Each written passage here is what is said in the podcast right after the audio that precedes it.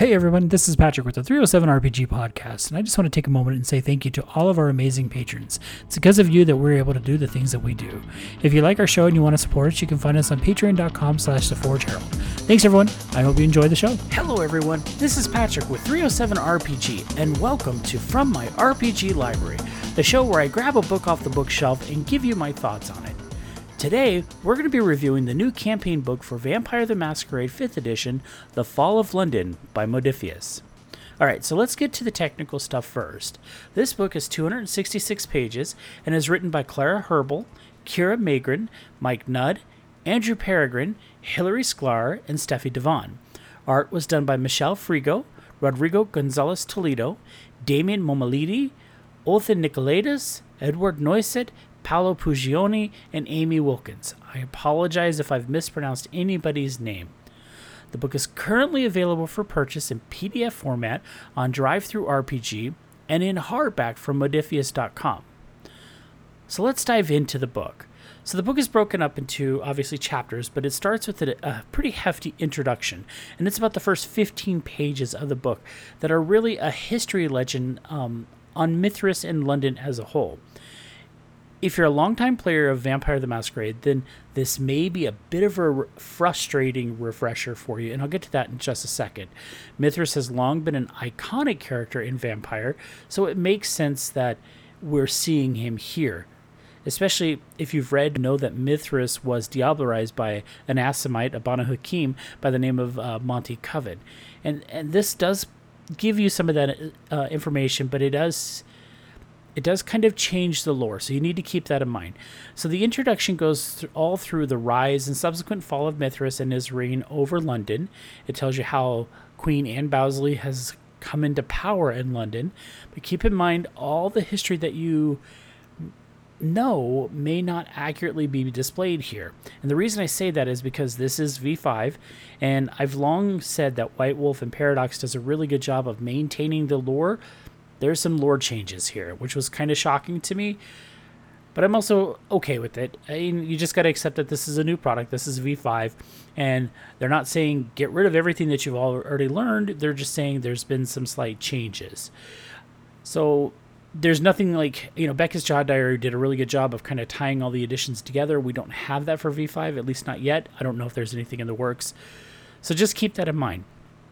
So this this introduction will give you a lot of information about Mithras and about the Cappadocian Roger de Camden, who was not only Mithras's lover, but also a high ranking official, a pater, in the cult of Mithras. It is important that de Camden be mentioned here because it's because of de Camden, or rather Pater Thomas, as he's later known, that the characters are being brought into this whole story. See, de Camden has been around for a long time long enough that he was alive when the whole conspiracy of Isaac took place and the Giovanni began actively hunting the Cappadocians. In order to escape the slaughter, De Camden developed a ritual called the Ritual of Transferring the Soul to remove his own soul from his body and place it into another body, Peter Thomas, um, which obviously De Camden did and became Pater Thomas. Now, if you've played through the Giovanni Chronicles, De Camden should sound familiar because he does make an appearance in the basement of Valerius's or Mithras's sorry home. So it's something to keep in mind. But why is this whole thing important? This whole ritual of transferring the soul? Well, it's kind of the crux of the story, being that we're attempting to bring Mithras back to full power. See, while Mithras was indeed severely wounded in the attack by his former seneschal Valerius, he was not killed. Instead, he hauled ass out of London and sank into the ground in the woods and drifted off into Torp. After years of searching for his lover, Pater Thomas finally found him and made a deal with a Sabbat pack to retrieve his body. Only Mithras whether intended or not, or is just a where he needed to be, went into torpor in a area of the woods or in the woods that are completely infested with the lupine. And, they dis- and despite their best effort to go undetected, the Sabbat pack was found and attacked. The lone survivor, a Banu Hakim by the name of Montgomery Coven, was able to grab Mithras's body and book. But Coven was wounded by the lupines and in the possession of a Methuselah, and needed to heal and he needed the blood to do that. So he did what I guess anybody would do at this point and commit diablerie on Mithras. Despite his best effort to maintain control of his his own body, his consciousness or whatever, Mithras took over, kind of shoved Monty to the side and said, "Fuck off. This is me now. I don't care what you're thinking." So eh, you have Mithras in Coven's body who is you know Coven is fighting is you know doing his best to maintain control of himself, but it's clearly Mithras, but he's not at full power. Bring in de Camden or Peter Peter Thomas, recognizing what's going on. Peter Thomas's belief is that if they can do the ritual, the ritual of transferring the soul, he would be able to bring Mithras back to full power. I know, a long way for a short trip. I could have just told you that quickly, but whatever. As for the rest of the introduction, you learn about some of the Mithraic artifacts that are needed to perform the ritual. You learn that the player's place as heralds of the sun within the story, within the cult of Mithras, and then you get an overview of London in 2012, because that's when this story takes place, which includes a quick synopsis of its current leadership, Queen Anne Bowesley, who is the daughter of Valerius, the former seneschal of Mithras, or assassin of Mithras if you want, and how she rules the city so some things that I took issues with this situation was Anne Bowesley knows Mithras, and they, they do mention that. Uh, Anne Bowesley is a known Diablerist. In fact, if I remember correctly, she has a ring that was given to her by Mithras to protect other people from seeing her aura and seeing the Diablerie stains. I don't know that that carried over in V5. Uh, and and Valerius is, if you know again, knowing the lore, you know that there's a lot of connection with Valerius to Mithras, and he's Anne's sire. So it's kind of interesting how that whole thing plays out. So you also learn about some of the other clans in London, where they tend to hang out, how they are in London circa 2012. You get an overview of some of the places that players may visit throughout the city, which helps especially for those of us who have who don't have firsthand knowledge of London and its nightlife or whatever else goes on in that city. The last part of the introduction goes into Operation Antigen. Uh, which is kind of an antagonist for this story. Think of it as like another Inquisition, if you will. This is uh, it is an important part of the story because it, will hinder the players as they pursue the Mithraic artifacts. You get a detailed description of some of the major Operation Antigen characters, some of their issues, their racism, because there is some of that towards Muslims, which I'm not sure that it was necessary, I didn't write the book, so you have there you have it. You find out how they perceive vampires, some of their lingo or some of their language, some of their code words. Uh, you also get a quick overview of some lower level Operation Antigen operatives. I don't really necessarily have names, just saying, okay, here's a you know your standard shock trooper or communications person, and then even a breakdown of their equipment. Which I have to point out, I have to point out that at first when I read through their equipment, I just kind of went, oh, okay, that's interesting and I've thought about some of the equipment and how it's used, like UV ray guns or and and the such. And until I listened to another podcast that did a review of this very book, uh, 25 Years of Vampire the Masquerade, it didn't dawn on me that these are the same stuff that were used in the old vampire movies Blade. You know, the anticoagulants, the UV rays, and things like that. So, I mean, I wasn't at all enthused by the equipment, but at the same time, I did, I did not draw the connection. So kudos to you guys for pointing that out. Lastly, we get threat levels. Now, this was probably the part that I got most excited about in the introduction because I thought this was really interesting. The threat levels are where you're at within Operation Antigen's pursuit of vampires. So you start out at, I think it's zero or one, um, and the influence that the threat levels are going to have directly correlates to the actions that your players take. They range from one to five, with severity equaling the the higher number. So, you know, first everything's okay. Yes, always there, but they're not necessarily like, uh, you know, on their asses the entire time. But if you get up to level five, shit's about to hit the fan, and your players have clearly done stuff to perpetuate this issue. Uh, I like the idea of players' actions having consequences. When I think back to years ago when I used to play this game, you know, it was nothing for somebody to say, well, we need guns. Okay, let's go break into local gun store or pawn shop and steal some stuff. there would have been actions for that. And uh, in my own younger age naivety, I never included that. And, and that was wrong of me. And so I like the idea that we can see those actions here, that when the players do something, there's going to be a consequences. So my thoughts on on the introduction are as someone who stepped away from Vampire for several years, it was a good refresher course on Mithras and his history.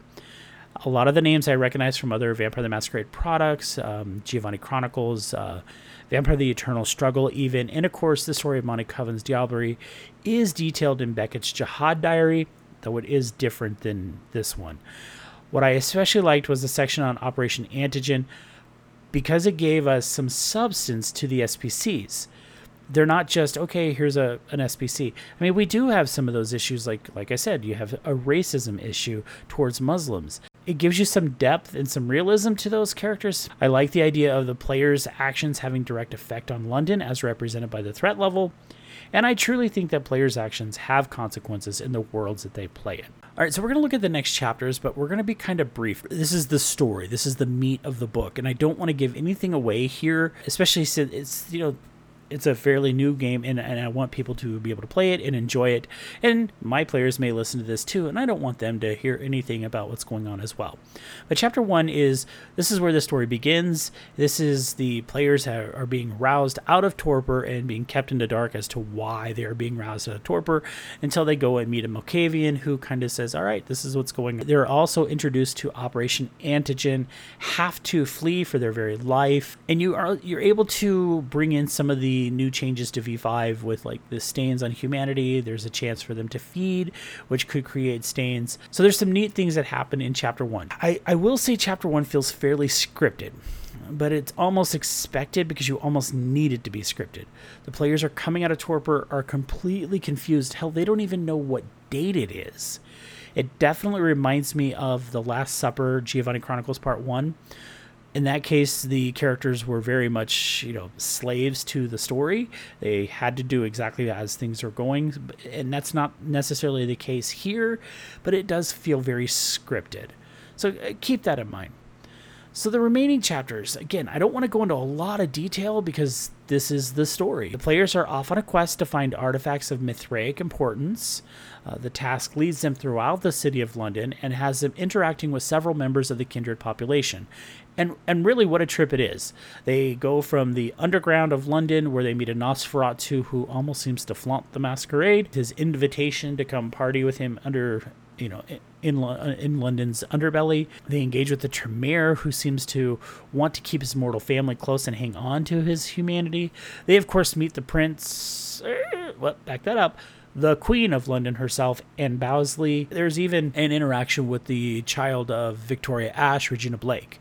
So there was there's some really neat interactions, some really neat stuff that happens within the chapters that I I, re- I really enjoyed, and I overall I thought that was pretty well done. The end of the book we're not going to discuss here after all, I want I don't want to be I don't want to spoil it if you decide to pick it up and play it for yourself. I will say, however, there are options for the story to end in a multiple ways. And while this is a sandbox, there's still still some free will choices available. Your players could say fuck it and walk away from the whole thing. And of course, there's consequences for that. So uh, that's the story. That's you know a kind of a, a, quick, very very brief overview of the story and and what this book is about. So I want to give you my thoughts on this book. And you have to understand, and, and I and I hope you you realize I love Vampire the Masquerade. It has long been my favorite role playing game since the early 90s, and I have seen it go up and down. I've seen terrible books come out that I purchased, and, and I've seen, you know, really, really good books come out. And while I haven't been a huge uh, I don't want to say fan because that's not the correct word. I haven't really embraced. there you go.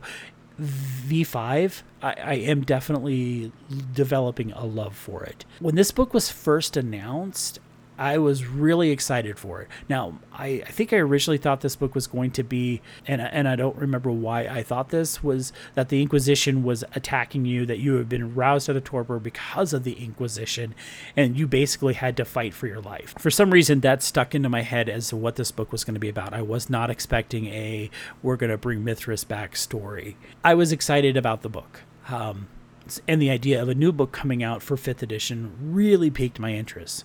When the book became available for pre order for Modiphius, I jumped on it. I was eager to see it. You were able to, if you pre ordered the book, you got the PDF right away, which I thought was awesome.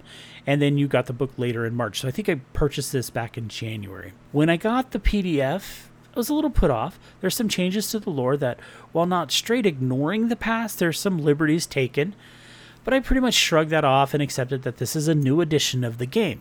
However, the more I read the book, the more frustrated I became. Why?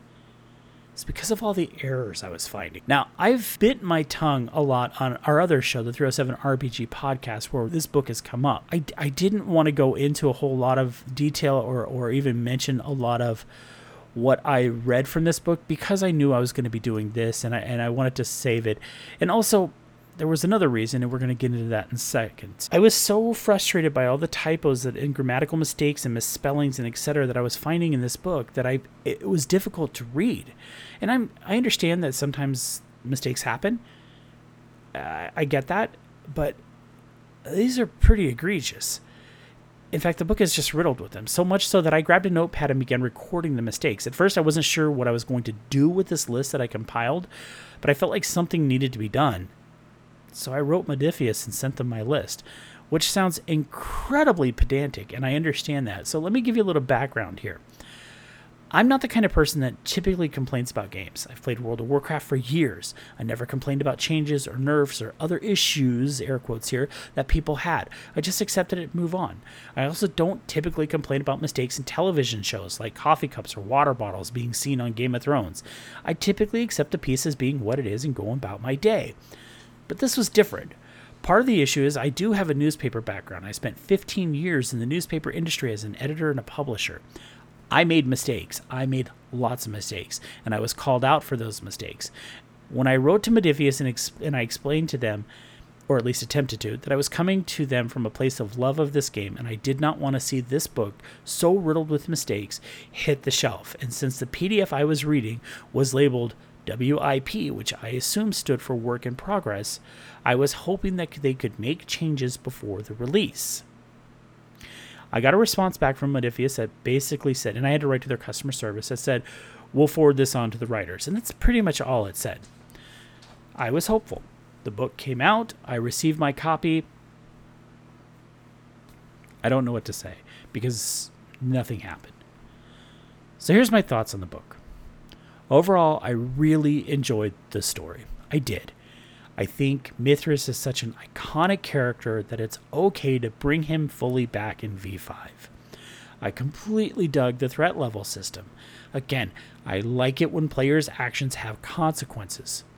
Third, I'm not a huge fan of the pre generated characters, and I don't think most people who play Vampire the Masquerade are. And it took some convincing to get my players to agree to use them. However, I think they're actually okay with it. And I think the more they read their character and read some of the stuff, they enjoy it. I also like that there was an option for the characters to simply walk away. It's not completely scripted as the Giovanni Chronicles were. Some of the things I didn't like is there's reference to Cults of the Blood Gods in this book, which we're not going to see that book for at least a year. Uh, you do get to play as a. There's one of the pre-generated characters is a Hekata, which I, I was really fascinated by. But and, and they do tell you this is their oblivion power. No option to continue to play that character if you decide to go use those characters beyond uh, the Fall of London, because well, there's no no a way to increase oblivion unless you've backed Cults of the Blood Gods and you have that manuscript. So that was a little frustrating. And then finally, the amount of technical mistakes in this book make it so I truly considered canceling my pre order of the book. It was the completionist in me that held me back from canceling it. As such, I don't think I could recommend this book to other people, which is sad. Or perhaps I would just say buy the PDF, don't spend the money on the hardback version, save yourself some money. And that kind of sucks everybody should rush out and buy it. And I I am hopeful that we're going to see better and better releases from Modiphius that are, are better edited and put together in, in a more cohesive and, well, I hate using it again because I've said it so much, better way. Thanks for listening, guys. I